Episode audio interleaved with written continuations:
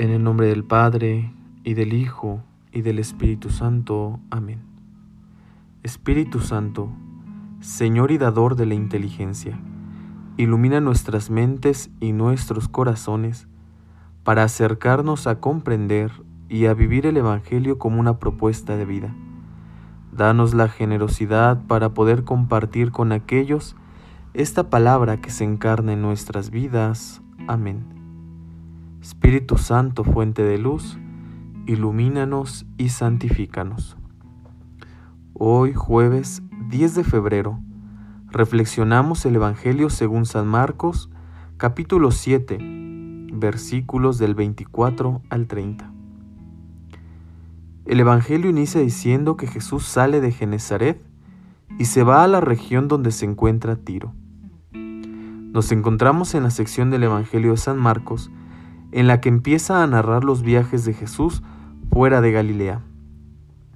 Es un hecho importante para el evangelista, puesto que con estos datos geográficos nos da indicio a que el Evangelio de Cristo no es exclusivo de algunos, sino que es un inicio a una apertura universal, un mensaje para todos.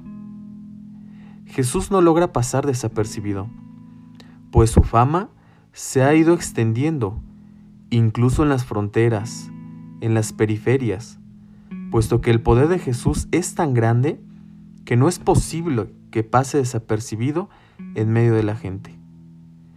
Y es cuando una mujer sirofenicia se acerca a Jesús para suplicarle que expulse de su hija al demonio que la atormenta.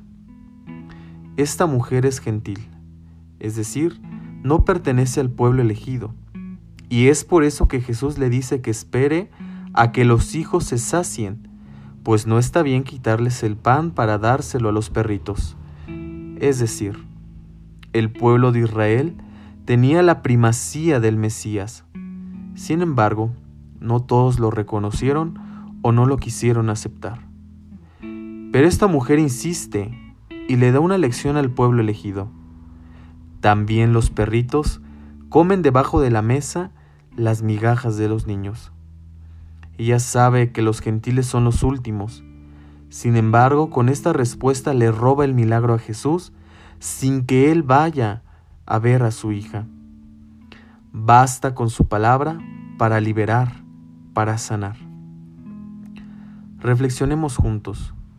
¿Soy consciente de que el mensaje de salvación es universal? ¿Comparto con todos este mensaje de salvación? Y finalmente, ¿crees que la palabra de Dios es suficiente para liberar de todo lo que nos ata al pecado? Soy Edgar Alejandro Navaluna, seminarista del tercer año de configuración con Cristo Buen Pastor, y deseo que Dios te siga bendiciendo. Saludos.